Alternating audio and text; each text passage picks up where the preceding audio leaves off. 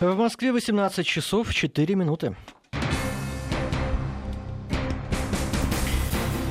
Вечер пятницы. Время итоговой программы с Русланом Бустровым и Николаем Осиповым. Добрый, Добрый вечер. вечер. Главные темы уходящей недели обсуждаем вместе с вами в течение ближайшего часа. Два литра водки и на поле боя. Надежду Савченко вернули на Украину, и она снова в центре внимания. Обещает стать президентом, если потребуется. В Киеве Савченко устроили пышную встречу, но что дальше? В Москве ее назвали миной неконтролируемого действия. И снова на Украину. Там нашли след суицидального маньяка. Неизвестный отлавливал в соцсетях люди, люд, э, людей со сложной судьбой и уговаривал их уйти из жизни. Среди его жертв граждане Украины и России. Достоверной информации, кто именно уговаривал людей покончить с собой, пока нет.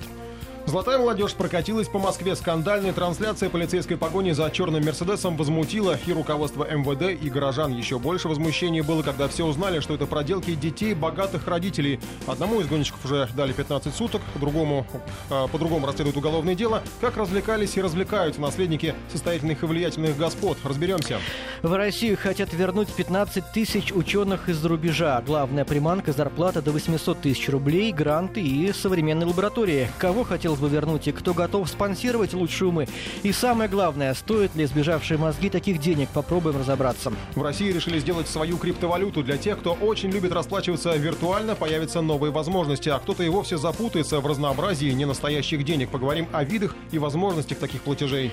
Выпускные идут полной э, волной по стране, праздник, который понятен не всем, главным образом потому, что с недавних пор выпускные стали устраивать не только в последнем классе, но и в средних и даже в детских садах. Нужны ли столь часто частые проводы во взрослую жизнь. И Санкт-Петербург отмечает День города. Куда же без Сергея Шнурова? Для одних он стал авторитетным путеводителем по северной столице, для других очередным раздражителем. Наш Сапкор расскажет о городском празднике и о новых символах Санкт-Петербурга, которые понравились не всем. Все это в нашем эфире. Обсуждаем вместе с вами. Ждем смс на короткий номер 5533 в начале слова «Вести». Она вернулась, и пока все в Киеве этому рады. Надежду Савченко на этой неделе обменяли на россиян, захваченных украинскими спецслужбами. Операцию готовили два месяца и старались соблюсти максимальную секретность. Лишь в день обмена ряд утечек позволил журналистам чуть раньше, чем позволено узнать о предстоящей сделке. В Киеве Савченко ждала триумфальная встреча. Ей тут же объявили, что ждут на работе в Верховной Раде, дали звание героя и попытались вручить цветы, которые она не взяла. Сама украинская комиссарша призналась, что хочет 2 литра водки и готова стать президентом президентом Украины. Параллельно Савченко намекнула, что не все депутаты смогут остаться в Верховной Раде. хотя внешне ей организовали триумфальное возвращение домой, многие на Украине опасаются прихода в большую политику столь резкой персоны с опытом убийства людей и психикой, которая явно отличается даже от украинских политических стандартов, где хватает эпатажа. На связи с нами наш Сапкор в Киеве Владимир Синельников. Владимир, слышите ли вы нас? Да, добрый вечер. А, все ли так рады возвращению Савченко на Украину? Нет, отнюдь не все. Э, дело в том, что я бы э, общую реакцию охарактеризовал, вернее, под э, основную реакцию как безразличие, то есть как никто особо не рад, но никто особо и не враждебен. То есть народ воспринимает возвращение Санч, э, Савченко в основной своей массе, ну просто вот случилось так случилось, не случилось бы, ну и черт с ним. Есть небольшая группа людей, которые, естественно, рады, это прежде всего представители такой малочисленной группировки, как украинские радикальные националисты. Э, для них это, естественно, подарок судьбы, они рассказывают о том, как это прекрасно и замечательно, ожидают вливания свежей крови в свои ряды. Э, и всячески радуются а, тому, что произошло. А, Савченко, кстати, действительно ведет себя, ну, скажем так, несколько странно. Во-первых, э, ну, может быть, многие заметили, что когда она только прилетела в Киев, она вышла из, э, э, ступила на украинскую землю босиком. А, потом сегодня с утра она купалась в киевских фонтанах на Майдане Незалежности, а потом пошла в Верховную Раду на свое будущее место работы, и там тоже ходила босиком. Ну, это образ такой, по-моему, это все понятно. это не образ, извините. Человеку 35 Если лет... Если бы Порошенко он... босиком ходил, это, это было бы, наверное, странно, а Савченко... Э, нет, ну, так, э, ну, я и говорю, что вот для ее психического состояния это нормально, но, в принципе, это странно. Тем более, человеку 35 лет, она как 12-летний ребенок купается в киевских фонтанах.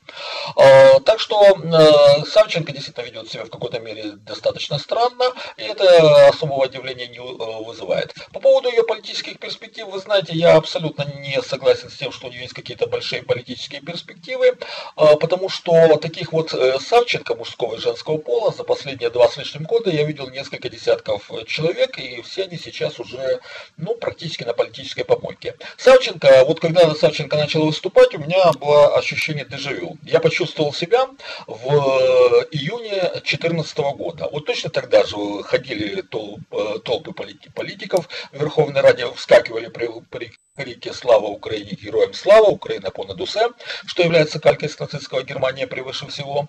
А, и, и все это уже ушло в прошлое. А, Савченко два года провела по, фактически в консервации, как, какой, как какой-то замаринованный овощ в консервной банке, и вернулась в страну, которая уже другая, которую она явно не понимает. Таких, вот если мы, например, вспомним, был такой Дмитрий Ярош, да, угу. который во всех отношениях, ну, круче Савченко на голову.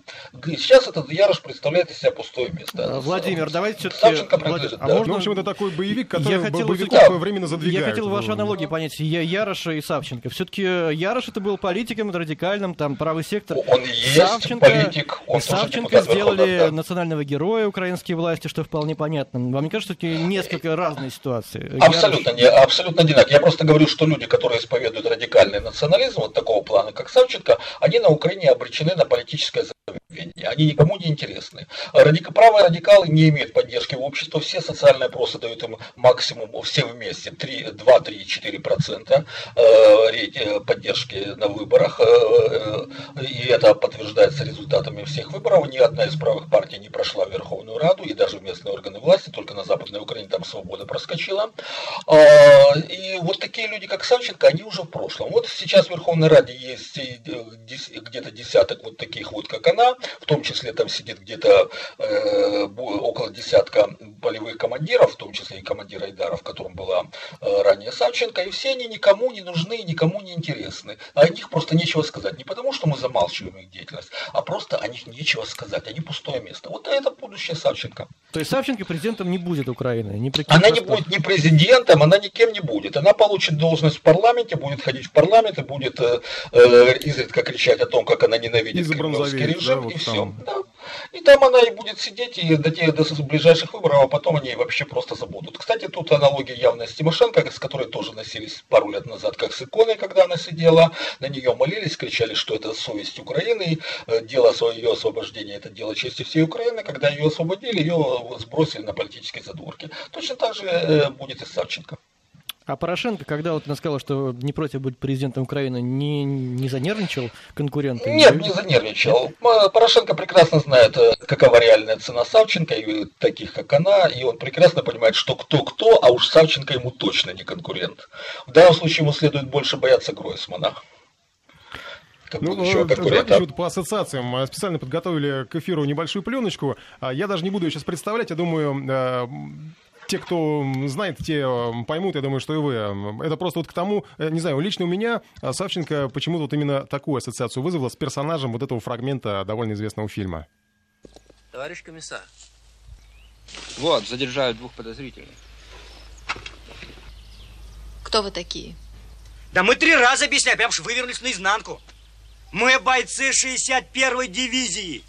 По приказу командования делали воздушную разведку. А где ваш аэроплан? Разбился наш аэроплан. А потом его паразит махнулся сожгли. Мы что приехали-то мы на Татьянке? Не надо так много говорить. Дебри Эль Пари Франс. Аппарат французский. Ваши документы. Видите ли, документов мы с собой не брали. Это естественно. Ведь мы летели на территории белых. Территории белых. Подождите. Не надо говорить так много. Не очень-то вы похожи на красноармейца. Советую вам честно признаться, кто вы такие и зачем вы здесь. Товарищ дорогая, мы тебе русским языком говорим. Подождите, я узнала вас. Вы пытали меня в контрразведке. Вы белый офицер. Вы что-то путаете. Посмотрите на свои руки. Они у вас в крови. Товарищ комиссар, вот какой у них в тачанке. Все понятно. Расстрелять. Братцы, не слушайте вы от ведьму! Ведите нас как какому-нибудь мужику! Подожди! Может, разберемся, выясним? Что вам не ясно? Попались, так умеете умереть как люди. Ну, вот, э, Владимир, не кажется, что такое возможно в Верховной Раде, если там окажется Савченко, она там окажется, что что-то вот подобное будет, потому что, ну, не знаю, ну, как-то... Это, кстати, я напомню, для тех, кто так не понял, служили два товарища, Алла Демидова в роли красной комиссарши.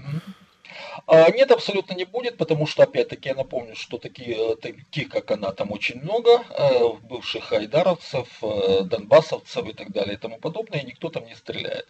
А, дело в том, что Савченко, вот знаете, вот есть в определенных кругах такая детская, детское развлечение, брать лягушку, надувать ее через задний проход, э, через соломинку и бросать в воду, когда она там пузырится и не может нырнуть.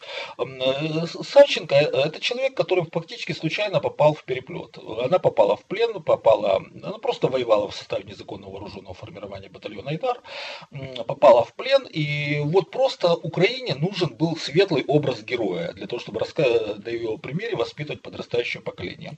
И имидж Савченко начали абсолютно искусственно надувать, и он абсолютно не соответствует тем реалиям, которые есть у самой Савченко. То есть это вот она сейчас как выходит, как эта надутая лягушка, и думает, что она из себя что-то представляет. Ничего она не будет делать, никого она расстреливать не будет, Поверьте, украинские националисты на самом деле это очень тихие трусливые люди, если на них как следует прикрикнуть. Это они грозные только тогда, когда их много, они вооружены, а против них безоружные старики и старушки. Вот тогда они крутые и грозные. А в остальном ими можно спокойно подтираться. Но мне кажется, что сейчас, вот, когда Савченко уже там в Киеве э, гремит э, на, на, весь, на весь город, э, у меня какая-то пресс-конференция сегодня была. была. Там, и, и мне кажется, что вот как раз после этой пресс-конференции мне такое ощущение сложилось, что ее могут использовать сейчас, естественно, как по традиции, не в пользу Украины, а скорее в, против России, чтобы чем. Громче она будет кричать, тем громче здесь, в России. Э, те, кто кричал, что не надо ее обменять, а будут э, кричать, что вот зря вы ее поменяли, потому что она опять представляет угрозу. Э, вот именно, я думаю, что в таком ключе будут. Будут, абсолютно будут, потому что, в принципе, она ни на что другое не способна. У нее просто интеллектуальный уровень не позволяет высказать какие-то другие мысли о том, ах, какие сволочи в России, какой у них противный кремлевский режим. А у нее просто другого она ничего сказать не может по определению. А кричать она будет. Но я просто хотел бы провести, привести недавний э, пример, еще свежий в памяти, Арсений Петрович Яценюк, у которого два раза в неделю регулярно по расписанию была антироссийская истерика. Вот два раза в неделю были заседания Кабинета министров, и на каждом заседании Кабинета министров у него по расписанию была антироссийская истерика, где он рассказывал о гнусных э, российских агрессорах, которые там топчут э, э, независимую хорошую Украину, из-за которых все такие страшные экономические трудности и проблемы. И где сейчас Арсений Петрович Яценюк, и где сейчас его личный рейтинг. Его личный рейтинг там 2-3%, и такой же личный рейтинг, и такой же партийный рейтинг у его партии Народный фронт, которая даже теоретически практически то без, э, не может попасть в будущую Верховную Раду и даже в местные органы власти. Ну пусть кричит. Ну. Да, Владимир, мы с вами не прощаемся, э, потому что мы еще хотим с вами обсудить одну тему буквально через несколько секунд. Суицидальный маньяк живет на Украине. Скандальные публикации с материалами о доведении до самоубийства через социальные сети пополнились новыми жуткими историями. В России уже объявили, что автором некоторых призывов расстаться с жизнью якобы стала 13-летняя жительница Омска. Правда, ее вина не доказана, но украинские СМИ обнаружили еще более шокирующие материалы. В доведении до самоубийства подозревают владельца неизвестного аккаунта, который ищет в интернете людей, доведенных до отчаяния, и предлагает им совершить суицид. Жертвами становятся те, кто потерял работу, деньги, семью или у кого не ладится личная жизнь. Маньяк подробно объяснял пользователям, как им следует убить себя и когда. Не исключено, что он действовал не один, и многие считают, что это мужчина, хотя аккаунт пользователя, который призывал совершать самоубийство, якобы принадлежит девушке по имени Анастасия. Телеканал «Украина» даже подготовил большую программу, где потенциальные жертвы и родственники самоубийц рассказывали свои истории. Проводим, приводим краткие фрагменты их высказываний. Кажется, я знаю, кто довел ее до самоубийства. Возможно, мы даже наткнулись на маньяка. Мне очень нужна помощь, пожалуйста, помогите мне в этом разобраться. Она сказала, что моя сестра Света за неделю до смерти писала там в некой группе про суицид, что она хочет покончить жизнь самоубийством. Очень насторожила, я просто каждого друга ее просмотрела, все. И я обратила внимание, что у нее страницы э, людей, которые очень давно не заходили, то есть даже не высвечивается дата уже. Постоянно хотелось к ней зайти и написать, потому что она, наверное, меня просто держала тем, что я могу умереть и уйти с этой жизни. Она сказала, давай в этот день сделаем. А я говорю, давай. А потом у меня как раз родители должны были уйти в гости как раз вечером. Она говорит, вот это как раз самый лучший вариант. Она э, рассказала э, о том, что Настя тоже пыталась ее довести до суицида и делала это очень изощренно. Ну, многие фрагменты мы не смогли самые откровенные привести, потому что они противоречат нашему законодательству. Там подробно описываются способы самоубийства. Мы снова с Владимиром Снельником беседуем. Владимир? Да. А, ну, вот это что за история? Маньяк, он все-таки реален? Что говорят?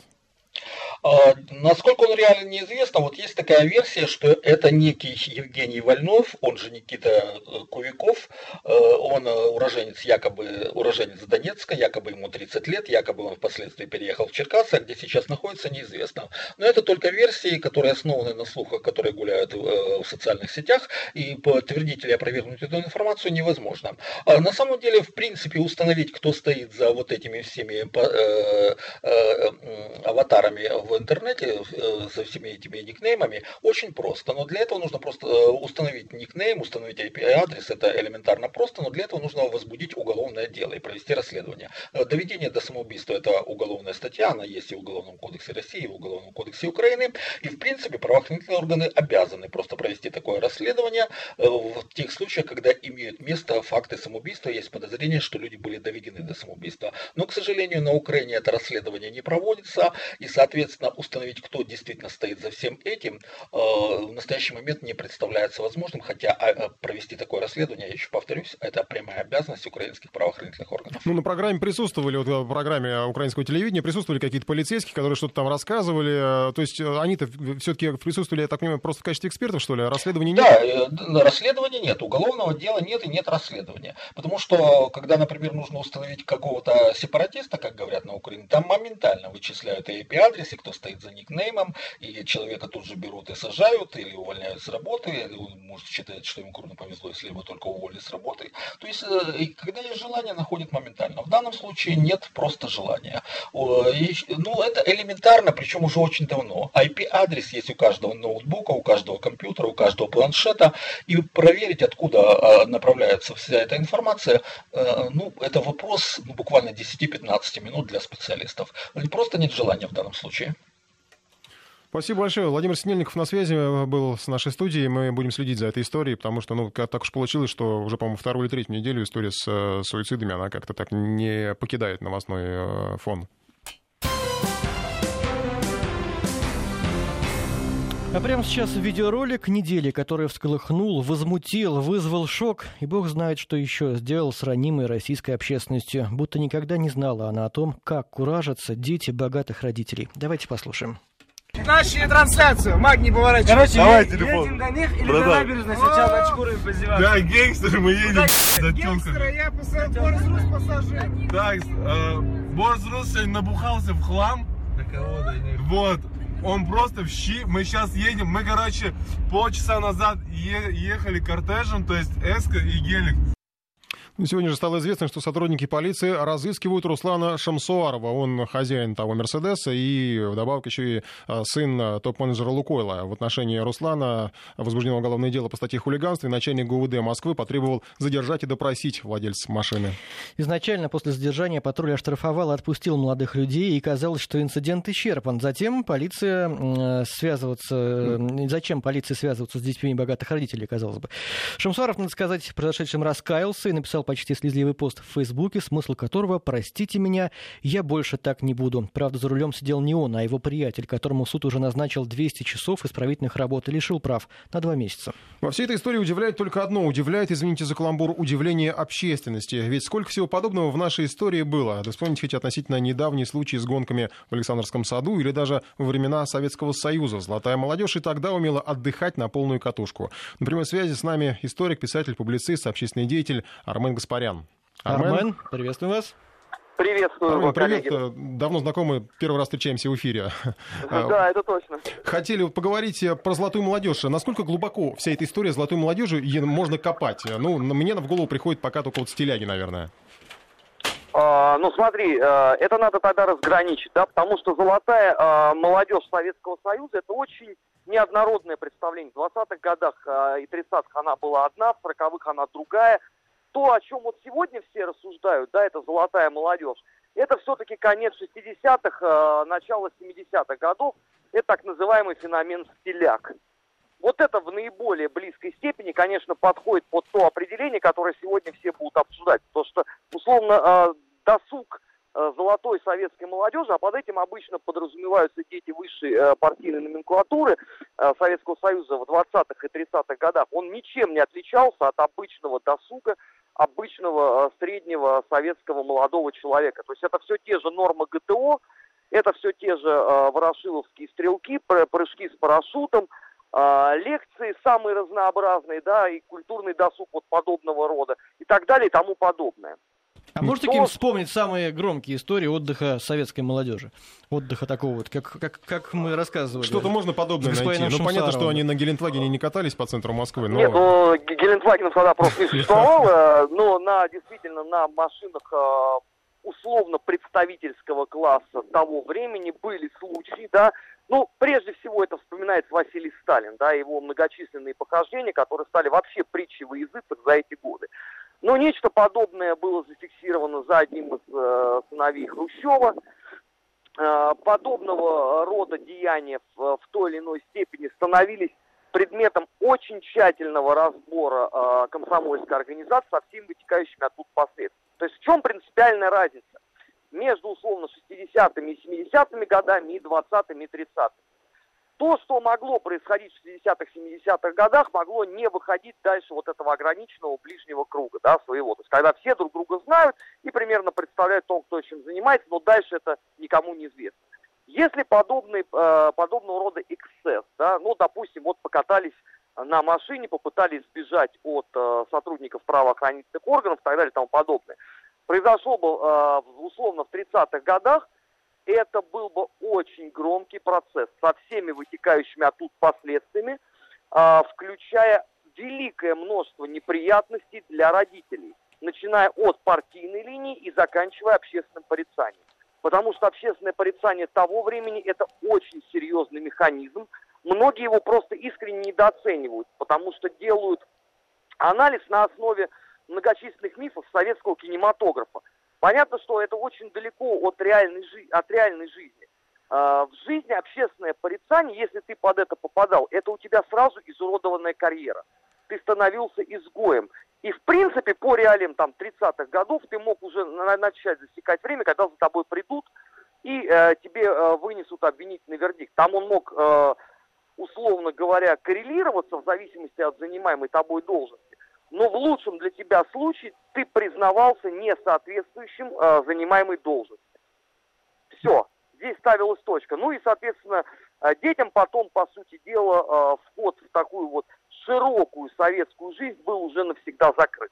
Но С этой точки на... зрения тоталитарный режим очень жестко все фиксировал. Все-таки, наверное, по ощущениям, а, вот это вот э, отдых золотой молодежи, вот советский и нынешний, та золотая молодежь, наверное, так не выпячивала а, вот эти свои возможности, да, потому что, может быть, конечно, Москва была не такой тесной, что сейчас уже где кто не отдыхает, все вечно где-то с, могут столкнуться, но все-таки, наверное, кажется, не так они выпячивали свои, свой Не достаток. было перископа просто тогда. Перископа не было, не было, конечно, социальных сетей. У золотой молодежи в то время были а, свои, условно говоря, точки, где они могли бы э, вот этим всем заниматься. Э, был целый ряд э, таких вот ресторанчиков полузакрытых, да, но, как правило, вся эта золотая молодежь, она группировалась где-то на квартирах. Вот там даже было у стиляк такое определение встретиться на флету, да, от английского флет квартира.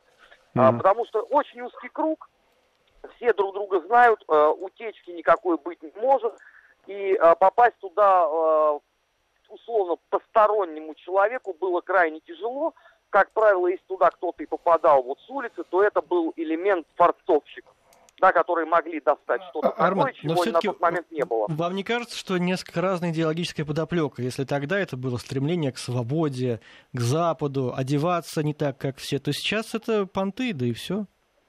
А, нет, Руслан, давайте мы здесь тоже разделим. Это вот стремление к Западу, это стремление не быть как все, стремление одеться по-другому. Это условно у вас после окончания рабочего дня.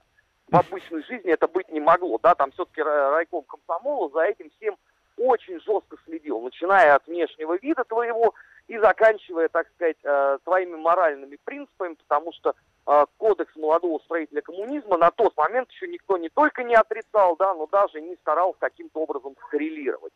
А, по сути дела, вот единственное, что похоже, да, вот вы употребили слово понт, такое, да, полусленговое.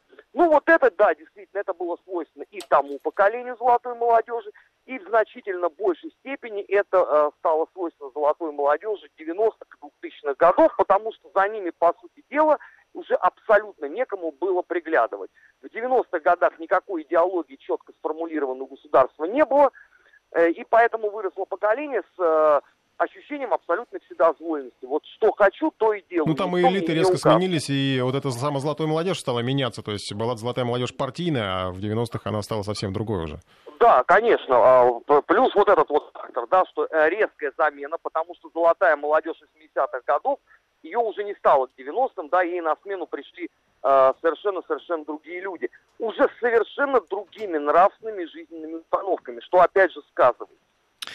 Спасибо большое, Роман Гаспарян, историк. Ну, я напомню последние новости на эту тему. В отношении сына вице-президента Лукойла возбуждено уголовное дело по статье хулиганства. И еще участница гонки на Гелендвагене. Там на в пленочке голос женский слышно. Послушайте. Хороший голосок. Вот. И ей грозит, э, вернее, она арестована на 10 суток, пока ей Это та не самая понятно, Мара, что грозит. хотя ее присутствие, по-моему, опровергали. Статья, вот э, вроде ей вменяется неповиновение законному распоряжению сотрудника полиции. Внимательно следим и вернемся. 18.33. Продолжаем подводить итоги недели. Николай Осипов, Руслан Бустров. В Россию хотят вернуть 15 тысяч ученых. Им обещаны большие зарплаты и условия для научной работы. Многие, как говорят, уже начали возвращаться. Это те, кто в 90-е выехал за рубеж, не найдя себя применения в нашей стране. Сбежавшие мозги получили опыт работы в иностранных учреждениях, но теперь их можно переманить обратно. Называют даже примерный уровень зарплат до 800 тысяч. В каких именно компаниях ученые могут рассчитывать на такие гонорары, пока неизвестно. Однако руководитель профильной рабочей группы президентского агентства стратегических инициатив Артем Аганов, который и рассказал о перспективах возвращения ученых, считает, что и государство, и бизнес в состоянии проспонсировать обратную перекачку мозгов. Профессор Сколтеха университета штата Нью-Йорк, зав, зав лаборатории в МФТИ, доктор технических наук Артем Аганов у нас на связи. Артем Романович, здравствуйте. Здравствуйте. Ну, я так, мы так понимаем, что вы са, сами вот э, тот самый перекачанный ум сначала в одну сторону, а потом в другую, да? Да. А, вы же озвучили вот эту вот э, перспективу про 15 тысяч. А, откуда такие зарплаты могут быть? Кто им будет платить? А, Платить прежде всего государство, потому что на частный бизнес, э, ну, на бизнес ставка э, может быть, но не основная. Э, В каких организациях, да в любых. эм, Ну, мне, например, в голову приходит Роснано. Там, говорят, огромные деньги крутятся, и э, Чубайс их раздает направо и налево. Может быть, все-таки пополнить э, там... Честно, честно говоря, я про Роснано так и не понял, чем они занимаются. Не могу. Ну вот им сказать. придут туда люди, и мы сразу поймем, ну, люди с умом, и сразу поймем, чем они занимаются. А, Да, может быть так. Ну, вы знаете, в Скалтехе много иностранцев, много репатриантов. Ам, Там зарплата достаточно хорошая. Есть, э, появляется хорошая зарплата ученых в других институтах. Вот я могу сказать, что позиция младшего научного сотрудника в одном из академических институтов, в одном из университетов московских МИСИСе. А, Мне недавно говорили, там в некоторых лабораториях получает младший научный сотрудник 150 тысяч. Ну, это в особых лабораториях, в специальных лабораториях эм, в институте. Э, Причем специально я имею в виду не какие-то военные там, да, просто особая лаборатория, такая динамично двигающаяся, созданная специально, чтобы оживить атмосферу, атмосферу, обстановку в институте, сделать институт более таким научно-продуктивным. Артем Романович, ну а 800 тысяч это не маленькие деньги. Где гарантия, что отдача будет от этого? А, Ну, во-первых, э, это небольшие деньги, потому что если вы это переведете э, на э, долларовый эквивалент, например, да, то, ну, 800 тысяч это зарплата, ну, очень-очень средняя зарплата профессора где-нибудь там в Америке, или, может быть, чуть-чуть больше, чем зарплата профессора в Германии, как-то так. Это не колоссальные зарплаты. Во-вторых, я не понимаю, откуда цифра 800 тысяч вообще получилась. Мы в нашей рабочей группе это не озвучивали. Это цифры как, как журналист э, указала, что по ее источникам такие цифры Она хотела бы получать э, именно такую сумму. Максимальные. Я не знаю. Но она сказала, что такие цифры максимальные есть в Скалтехе. Я озвучивать зарплату не, не могу, не имею ни полномочий, ни знаний, а, чтобы озвучивать среднюю зарплату по Скалтеху или максимальные зарплаты по Скалтеху. Поэтому 800 тысяч – это цифра, исходящая совершенно точно не от меня. Но, тем не менее, эта цифра, если вы сравните ее с э, мировыми зарплатами, она не сверхъестественная. Средний, э, средняя такая профессорская зарплата в Америке, она будет примерно такой же. Артем мы даже не сравниваем сейчас зарплаты. Мы говорим, где отдача. Mm-hmm. Мы сейчас перебиваем ученого. Как-то да. его проверить? Или какой-то отбор, а... конкурс, как-то вот, как их оттуда выцарапывать? Да, нужно, нужно брать лучших ученых. Вы, понимаете, люди же, ученые, они, конечно же, работают не бесплатно, но работают они не за деньги. Люди работают э, ради репутации, ради удовлетворения своего научного интереса, любопытства, ради чести, в конце концов, ради того, чтобы быть полезными, самореализоваться. По, этим, по этой гамме причин люди работают в науке. Поэтому, если вы берете хорошего ученого, и обеспечиваете ему просто достойные условия жизни, он будет работать. У него уже а... эти условия есть. Зачем ему менять эти условия? Ну, вы можете предложить, во-первых, условия чуть-чуть лучше, а во-вторых, если ученый российского происхождения, то э, он будет заинтересован, конечно, э, жить у себя дома. Лично для себя я сформулировал давным-давно принцип э, такой, что если э, есть возможность хорошо работать и э, достойно жить у себя дома, не у себя дома, то выбирать надо дом. А скажите, пожалуйста, кажется, вот вы... люди так вы, вот тоже считают. Вы попробовали и там, и там. А есть какая-то проблема адаптации? Ну, человек 90 допустим, уехал туда, там уже при, все, привык, он там осел, оброс, э, работает там. И тут вдруг ему предлагают шансы вернуться в Россию предлагают. Вот э, э, трудно ли адаптироваться здесь к новым условиям? Нет, не трудно. А, конечно, какая-то адаптация была необходима, потому что лично я не жил в России больше 16 лет. А, но, вы знаете, мне здесь очень нравится жить. В России э, проблема только одна. У многих людей низкие зарплаты. Сама страна замечательная. Замечательная. А вы почему уехали? Можете о себе немножко рассказать? Как вы уехали? А, могу, могу. Э, я уехал э, после окончания МГУ. Я понял, что для меня нет никаких перспектив в России, потому что, ну, во-первых, все более или менее нормальные места были в те времена была очень высокая коррупция, я не знаю, почему говорят, что это было время демократии. Это было время, конечно, коррупции и бандитизма. И все более или менее э, нормальные рабочие места были, конечно, по блату, по родству. А у меня нет никакого блата, нет никакого родства. Зарплаты были совершенно нищенские, и на них невозможно было даже выжить. И понятно, что с таким вот, э, да, оборудования не было в уни университетах, в институтах. То есть я не мог бы заниматься передовой наукой, я не мог бы себя прокормить, и не говоря о том, что не мог бы завести семью. И никаких перспектив более или менее стабильного какого-то достойного а рабочего вы как? пути будет. А вернулся очень просто. Мне, э, во-первых, я выиграл мегагрант э, российский на создание лаборатории в МФТИ. Он требовал находиться здесь 4 месяца в году. Э, втянулся, мне понравилось здесь, гораздо больше понравилось, чем я рассчитывал. А потом подоспело предложение работы постоянной от Скалтеха, Сколковского института науки и технологий. И предложение было достаточно хорошим. Фактически э, были созданы те самые э, прочие равные условия, э, и выбор был очевиден. Если создаются такие э, достойные, хорошие условия здесь, соответствующие моим условиям там, в Америке, то, конечно, надо возвращаться Ар... домой вообще без вопросов. Артем Иванович, ну я вот не могу вам следующий вопрос задать, может быть, не совсем корректно, но тем не менее, у нас очень политизированное общество сейчас. И, возможно, с точки зрения рядового патриота, это выглядит вот так вот. Человек в трудные минуты жизни нашей страны бросил нас, уехал, жил на Западе, припеваючи на доллары у наших врагов, как мы теперь знаем и понимаем. А теперь, когда ему предложили сладенькое местечко, вернулся в нашу страну. Угу. Вот э, что вы на это можете ответить? Ну, вы знаете, я на это отвечу, что надо вообще-то, э, как вам сказать, любой вопрос требует хорошенько подумать. А, во-первых, я сам патриот. Меня за это частенько ругают. Причем давно, еще задолго до того, как вернулся в Россию, я всегда защищал Россию, говорил, что это отличная страна, и руки прочь. Не смейте критиковать ее а, ничем не, не хуже на других стран. А, так что я сам патриот. А, но я считаю следующее, что, во-первых, люди спасались от э, бед, от голода во многих случаях, э, и э, винить за это их нельзя. Я бы повернул этот вопрос другим э, боком. Я считаю, что нужно просто поклониться до земли тем людям, которые не уехали, которые нашли в себе мужество и возможности остаться здесь и заниматься передовой наукой. И такие люди есть. Их не, не так много, но они есть. Это первая э, часть моего ответа. А вторая часть моего ответа такая. Если вы действительно патриот, если вы действительно считаете, что нужно заботиться о России, то подумайте одну минуточку. И, наверное, вы придете к такому же выводу, как, к какому пришел я, что и многие другие люди, поддержавшие эту программу, а что для того, чтобы Россия вновь стала сильной страной, ей нужны передовые технологии. Она бы сама создавала, а не закупала.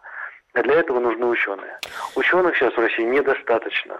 Значит, нужно их вернуть. Понятно. Это вопрос прагматический. Может быть, эти ученые плохие, которые возвращаются. Может быть, они нехорошие люди, может быть, они продажные. Это десятый вопрос. Нам нужны ученые, которые бы создавали здесь технологии.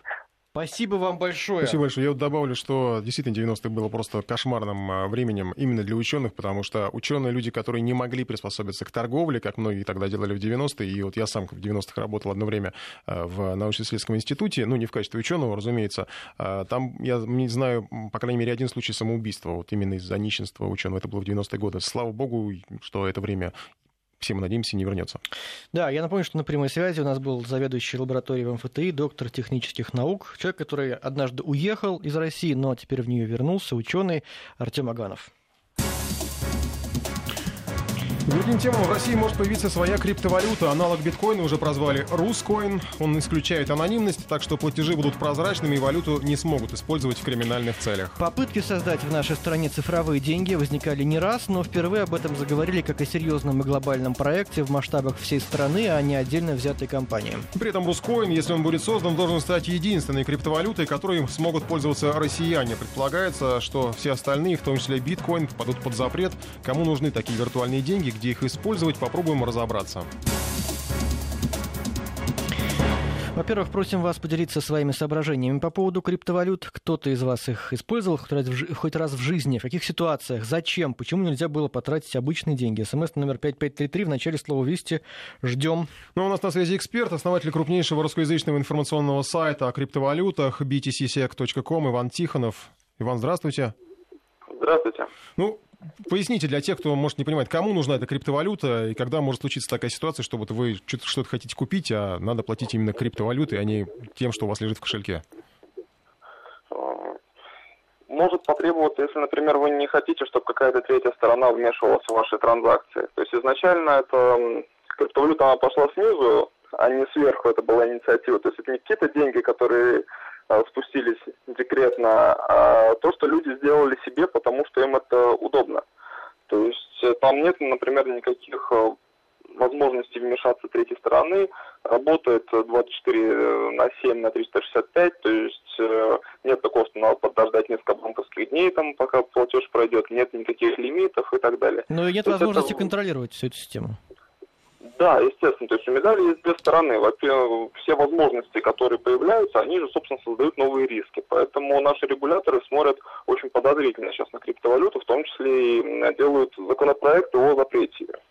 Но смотрите, они не просто запрещают, они все-таки альтернативу предлагают. Как вы отнеслись к этой инициативе? А, это интересная инициатива, но я бы не назвал это альтернативой, потому что в данном случае эта сущность прямо противоположная. Они говорят, что мы будем все контролировать, но будем использовать некоторые э, технологии криптовалют. То есть, по сути, это не криптовалюта будет, это будет электронная валюта, то есть электронное представление какой-то валюты с э, элементами технологии криптовалют, опять же, с контролем государства. То есть это не то, зачем создавался биткоин и другие криптовалюты. Различная аудитория. Трудно сказать, что одно может заменить другое. Но сейчас уже, вот если говорить не только о криптовалютах, а вот этих виртуальных денег, э, видов денег, их, по-моему, уже, ну, я не знаю, перечислить невозможно. Там есть и игровые какие-то деньги в компьютерных играх, да, есть и платежные системы, которые, э, там, не знаю, там типа PayPal какого-нибудь, да, которые тоже все это в такую в цифру переводят.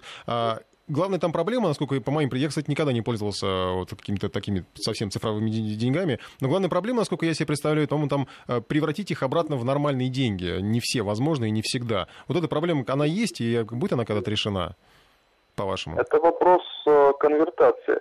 По поводу того, по поводу игровых денег, электронных денег, э, криптовалют и прочего. Вот есть очень хороший отчет у ФАТ, по этому поводу. Они там все по полочкам разложили. Кому интересно, очень рекомендую его почитать. По поводу конвертируемости то же самое. Если вы делаете какие-то шлюзы, которые э, занимаются конвертацией, если есть аудитория, которая тебе интересна, оно будет создано. В частности, с теми же криптовалютами сейчас хватает бирж, в том числе легально работающих по лицензиям, соблюдающих все правила. А, то есть сейчас конвертировать проблем нет. Ну, конечно, не в России в Европе, в Америке, пожалуйста. Спасибо вам большое. Основатель крупнейшего русскоязычного информационного сайта о крипто криптовалютах Иван Тихонов. А мы сейчас другим темам, да. Угу.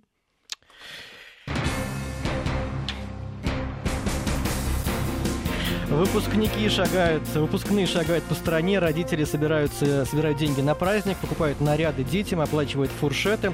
В некоторых регионах уже отмечены конфликты на этой почве. Не все готовы платить за выпускные вечера. Например, в Перском крае ученики даже избили школьницу за то, что ее мама не сдала необходимую сумму. Дети в семье растут без отца, и у них не хватает денег на такие мероприятия. Причем, что интересно, выпускной был в четвертом классе. Это уже сложившаяся практика. Сейчас детей провожают с почестями не только при окончании школы, но и после детского сада. При переходе в средние и старшие классы нужны ли эти постоянные праздники? Предлагаем обсудить, а заодно и поделиться личным опытом.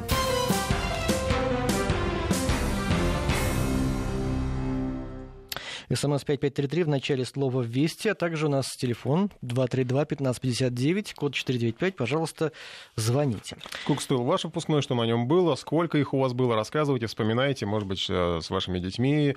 Э, ну, потому что, вот, например, у меня выпускного вообще не было. Как это? Вот так, я остался без выпускного. Я учился 9 класс, ну, 8 класс, я, у меня с тобой переход, вот, это советская система. Объясняет. 9 классов отучился, и в 11 я пошел в училище, поэтому у нас там не было А что, в 9 не было выпускного? В 9 не было никакого У выпускного. нас был и в 9 и в 11 одиннадцатом. Ну, это ты, видимо, уже попал в ту эпоху, где когда праздновали каждый год, видимо. Дожил э, вот этот вот класс, закончил, да, и ура, да, да, победа, да. У нас мы спокойно, мы были люди спокойные, мы переходили, и слава богу, что перешли, и все. Ну, я вот когда э, смотрел эти фотографии с выпускных, вернее, это же был последний звонок еще, да, не выпускной, я порадовался одному, что достаточно все спокойно прошло. Не было таких фотографий валяющихся э, молодых людей, сильно пьяных не было. По крайней мере, в Москве, вот то, что я смотрел по блогам разных там известных товарищей, все было достаточно спокойно, тихо, мирно. Ну, выпивали маленечко, да. Это были ну 90 что? тогда много ну денег ну, не делать? было, чтобы вот так кутить. Нет, даже несколько лет назад, я помню, другие были совершенно фотографии. Вот в соцсетях после последних звонков там жуть какая-то творилась. В этот раз, может быть, я так просто видел, попадались мне хорошие фотографии, но ничего такого сверхъестественного. Я лично удивлен, что вот эти вот четвероклассники выпускные, детский сад, я сегодня видел в Ютьюбе э, ясли выпускной. Там поразительное зрелище, там э, вот эти малы, малыши совсем, вот, ну, не знаю, там, э, сколько там, 60 сантиметров от, от земли, э, и ростом ровно до коленки какой-то девушки, у которой ноги чуть ли не от ушей, она, значит, в таком в платье, в коротком стоит, что-то ее не видно, ни головы не видно, потому что снимает малышей, угу. что-то она там ну, с ними про каких-то гномиков да. пляшет, очень комичное зрелище, и это, это ясли, вот зачем вот, вот это вот для них, я не понимаю. Ну, праздника нашей жизни и так немного, что же вы не устроите? Валерий, здравствуйте. А, здравствуйте. Вы знаете, вот я, э, слушаю вашу передачу, вспоминаю 82 год, когда выпускался. Э, помню, э, как это все происходило. Настолько скромно, да, э, как бы. И... Э, Какая у вас порода э, собаки? Э, восточноевропейская. Mm, супер, так, продолжаем. Вот. Э, я помню, значит, мама мне э, купила пиджак, брюки, рубашку. Вот. Собирали буквально копейки, и то только на это самое, на фотографии и сделать там на память альбом. Вот. Вручали, вручили дипломы, вот, потанцевали, выпили шампанского, э, сходили, э, так сказать, в лес, шашлыки и так далее. Но все были довольны, вы знаете, я вот до сих пор это дело все А у вспоминаю. вас сейчас есть дети, которые учатся и заканчивают? Да, вы знаете, у меня, правда, уже взрослая, да, 26 лет, вот, но э, хочу сказать, что э, когда выпускалась, да, вот, это вот что-то, что-то такое было, да, на это сдать, э, на вечер, э, по-моему, тысяч двадцать, да, На собирали. подарки учителям. Вот это Да, всё. подарки учителям, э, э, различные там э, прибамбасы, там родительский комитет, да. Ну и, да, и довольно-таки так все жестко было, да. Э, ну, сдавать нужно было.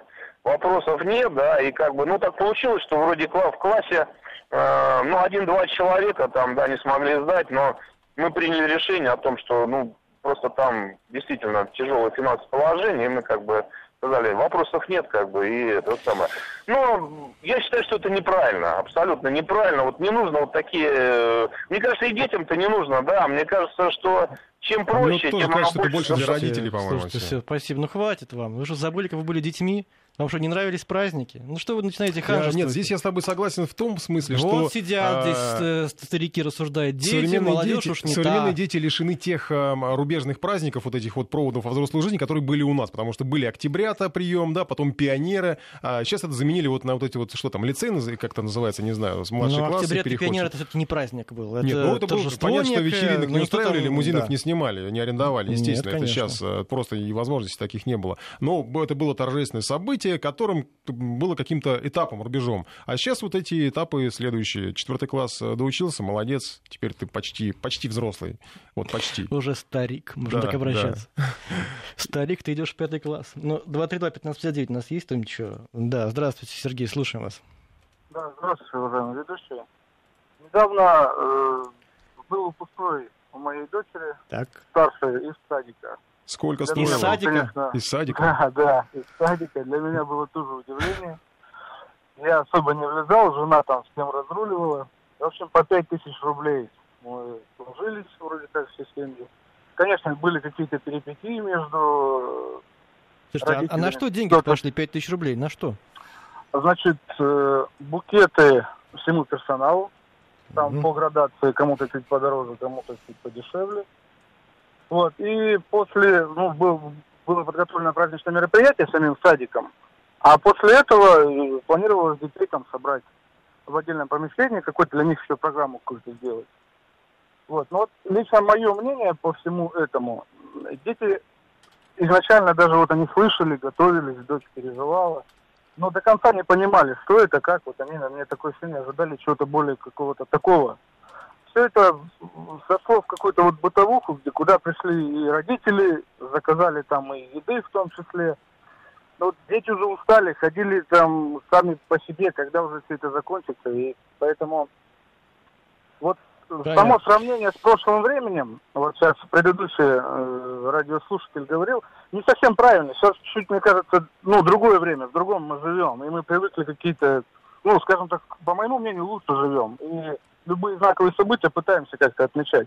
Но прививать к детям, тем более садика, вот общество заставляет это делать. Мы живем в социуме, да, не пойдешь все-таки, не всегда пойдешь в ОТС и скажешь, нет, я не буду, я считаю это неправильно. Ну, все-таки Спасибо вам большое. Спасибо вам большое. Ну вот я и уточню, нам слушатели пишут много. Действительно, оказывается, в Перми, вот в Березняках, эта история с девочкой, а, там а, была проверка, а, и полиция, и омбудсмен детский Павел Миков разбирались в этой истории, и выяснилось, что на самом деле драки не было. То есть вот этой драки из-за выпускного, а, из-за незданных вовремя денег, ее не было, ее выдумал кто-то там из знакомых этой женщины, матери.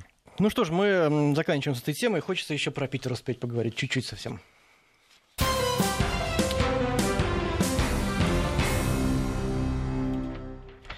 Петербург сегодня спать не ляжет. Северная столица отмечает День города. До утра возложение цветов, народные гуляния, концерты, всевозможные уличные акции. Некуда спешить. Метро работает до утра. Питер всегда был городом загадкой, городом, где возможны любые чудеса, где совмещаются несовместимые. Вспомните хотя бы желтый Петербург Достоевского. Там могут прекрасно себе уживаться, например, Сергей Шнуров и Виталий Милонов. И вы не поверите, самый ярый борец за нравственность Милонов восхищался нарочито грубыми песнями Шнура. Депутат даже похвалил певца за его хит «В Питере пить». Впрочем, если у Шнура пока конкурентов нет, то Виталию Милонову Миронову, похоже, стоит серьезно насторожиться. На этой неделе депутат законодательного собрания Северной столицы некто Марченко обратился в прокуратуру с просьбой проверить песню «В Питере пить» на пропаганду пьянства.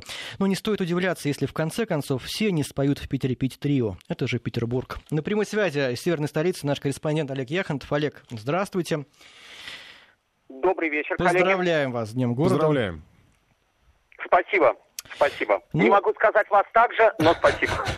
Э, что касается вот последней истории с Ушнуром, э, э, вам не кажется, что действительно в Петербург в последнее время олицетворяет вот песни именно этого исполнителя, с одной стороны, а с другой стороны, такие люди, как Виталий Милонов, вот некто Новые Марченко. символы города у вас появляются. Как вообще вы, как житель Петербурга, относитесь к этим символам города? Вам не обидно, что они именно такие? Или наоборот, к вашему городу благодаря этим персонажам привлекается внимание, о нем говорят? Ну, я думаю, что все-таки э, олицетворяет Петербург, северную столицу, не только эта песня. Э, и э, то, что она появилась, э, в общем-то, вполне логично, потому что творческие люди могут рассматривать такое сложное событие в мировой истории, как город Петербург, э, с разных ракурсов. Э, Сергей Шнуров увидел Петербург вот таким. Кстати, ничего там такого страшного не было. Клип действительно достаточно ироничный, и рассказывает он о том, как люди совершенно разных профессий, разных менталитетов Э, могут найти что-то общее и вместе, пусть даже употреблять алкогольные напитки, но делать это, э, по крайней мере, без применения оружия и какого-то насилия. Так что, в общем-то, то, что увидел в этом клипе Евгений Марченко, депутат законодательного собрания, пропаганду алкогольных напитков, оставим проверку на совести прокуратуры, которая должна дать свой официальный ответ. Что же касается символов, э, то о вкусах, конечно, не спорят, и вполне возможно, что кто-то и считает, ну, например, группу «Ленинград» символом северной столицы, или вот эту песню, как вы сказали. Но, по моему мнению, это преувеличение, поскольку в Петербурге э, достаточно музыкантов и коллективов, каждый из которых можно назвать символом города,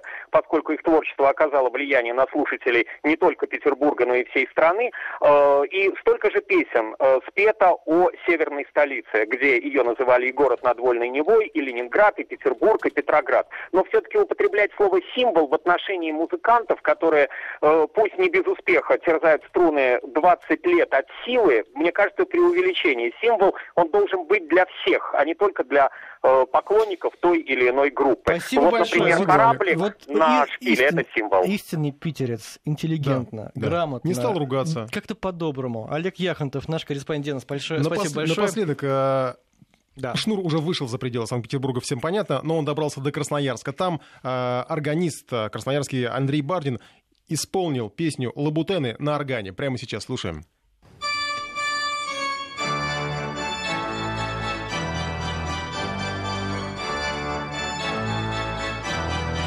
Ну что ж, вот на этой прекрасной ноте еще раз поздравляем Питер с Днем города и спасибо всем, всем что провели и... с нами этот вечер. Всего доброго. До свидания.